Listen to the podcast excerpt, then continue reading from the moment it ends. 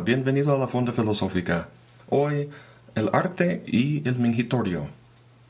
Vas a un museo y ves una obra de Diego Rivera y dices, ¡qué bonita!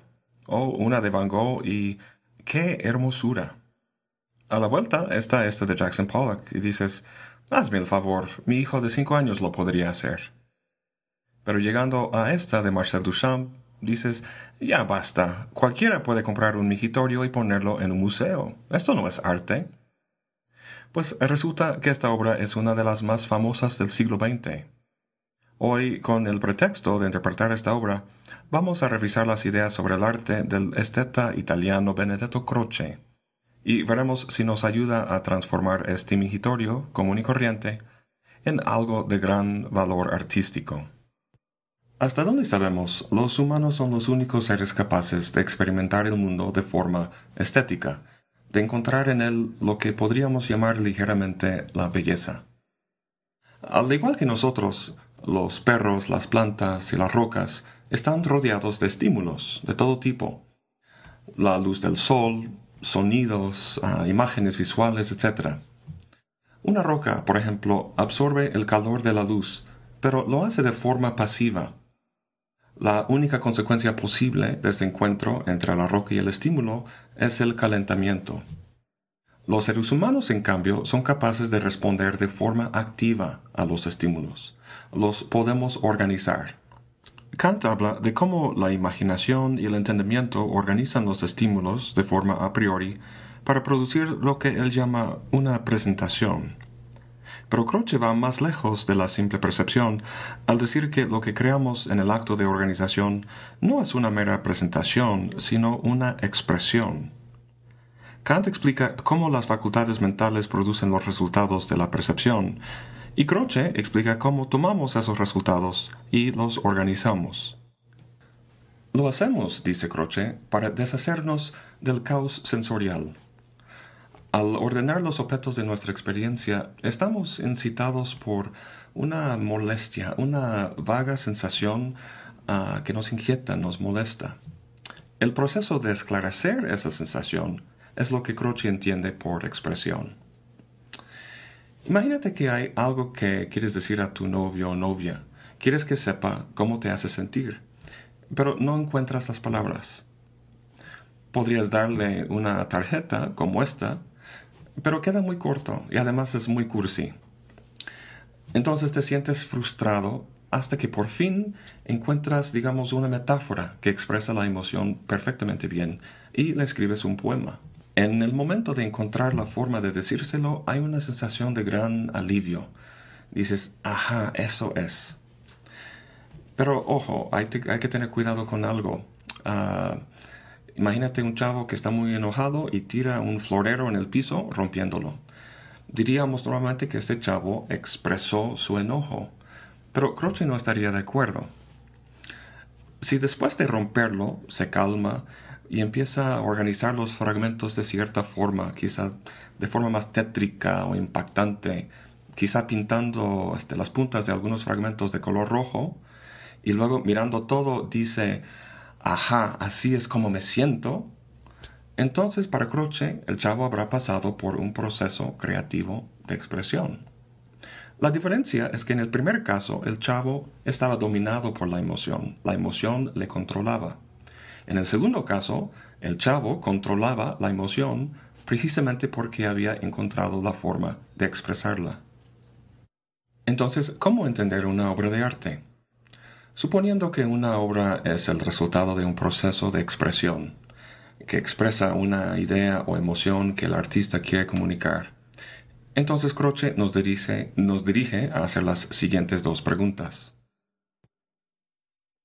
¿Qué estado está articulado o expresado en esta obra? Y segunda, ¿cómo contribuyen los elementos de la obra para lograr ese efecto? Las más de las veces lo que una obra comunica es sutil y no del todo evidente a primera vista. Entonces ayuda a empezar con la segunda pregunta. Los elementos que se encuentran dependerán del tipo de obra que es. Si es música, entonces se tratarán de elementos auditivos, notas, frases, tempo, etc. Si es pictórica, pues imágenes, colores, figuras, el medio, etc. Y si es literatura, por ejemplo, pues las palabras y su orden, su organización. El punto es preguntar por qué esta palabra o objeto, por qué está aquí y no en otra parte de la obra. ¿Qué connotación tiene ese objeto para mí? ¿Cómo cambiaría la connotación si el objeto se dibujara de otra forma, si fuera de otro color o se encontrara en otra parte de la obra? Para ver un ejemplo concreto de esto, volvamos a nuestro extraño ejemplo de La Fontaine de Marcel Duchamp. Dado que para la gran mayoría lo que esta obra comunica es está muy lejos de ser evidente, entonces empecemos con la segunda pregunta y contemplemos los elementos que la constituyen. El elemento que primero salta a la vista es el hecho de que es un mingitorio común y corriente. También está la firma R. Mut, la fecha 1917, el título de la obra, La Fontaine, que significa fuente, y la forma en que está montado, Dejemos el mingitorio hasta el final y empecemos con la fecha. Hay una multitud de fechas que pudo haber escogido, pero optó por 1917. Obviamente esa fecha en particular es importante para expresar lo que quiere decir. ¿Qué pasó en ese año? Pues muchas cosas. México adoptó una nueva constitución, Matahari fue ejecutada por espionaje, y en Turquía T. Lawrence y sus rebeldes árabes salieron victoriosos en la batalla de Aqaba. En la vida personal de Duchamp seguramente pasaron muchas cosas que habrán sido significativas, significativas para él, pero suponiendo que quería comunicar algo a otros, supondremos que tiene que ver con algo más público. Lo que sí se destacan en las noticias de ese año son las batallas de la Primera Guerra Mundial. A esas alturas de la guerra, millones ya habían muerto. Nada más en la batalla del Somme el año anterior, murieron más de un millón. Las atrocidades de la guerra no eran meros accidentes. Muchos han comentado que las dos guerras mundiales del siglo XX tienen sus raíces en las características particulares de la cultura y sociedad europeas del siglo XIX. Parecería que Duchamp es de la misma opinión, ya que con el título de su obra lo vemos haciendo referencia a justamente esa cultura.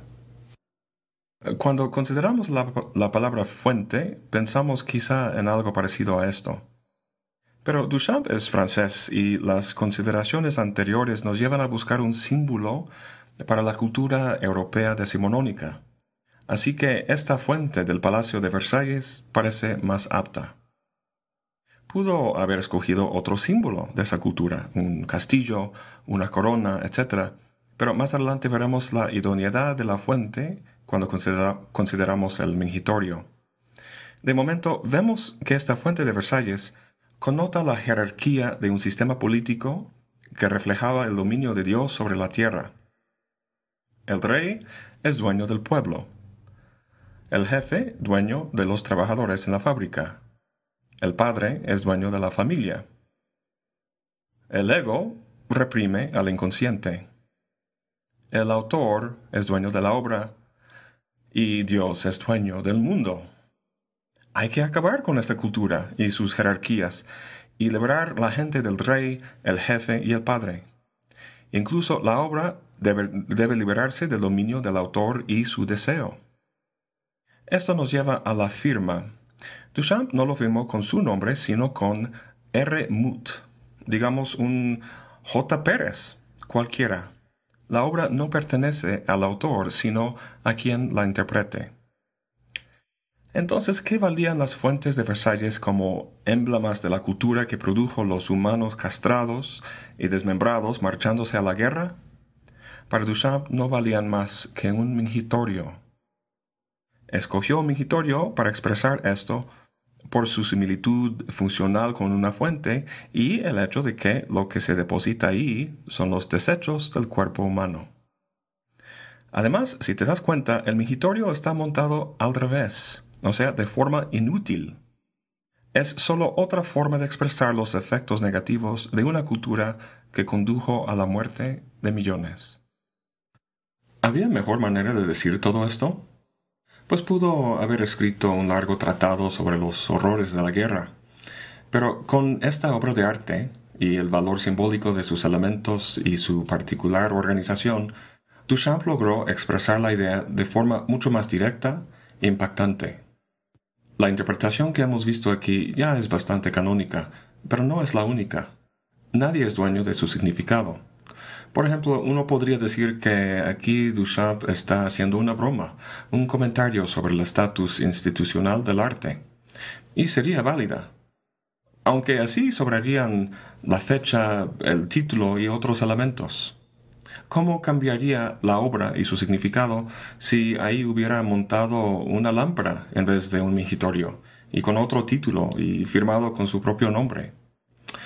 De nuevo, los elementos no son gratuitos. Para Croce deberían ser imprescindibles y contribuir todos, por su organización particular, a la expresión de una idea o emoción. Y esta interpretación que hemos visto es tan popular precisamente porque da cuenta de cómo sus elementos ayudan conjuntamente a expresar cierta idea de la guerra y sus raíces culturales. Bueno, eso es todo para hoy. Gracias por acompañarme. Hasta la próxima y buen provecho.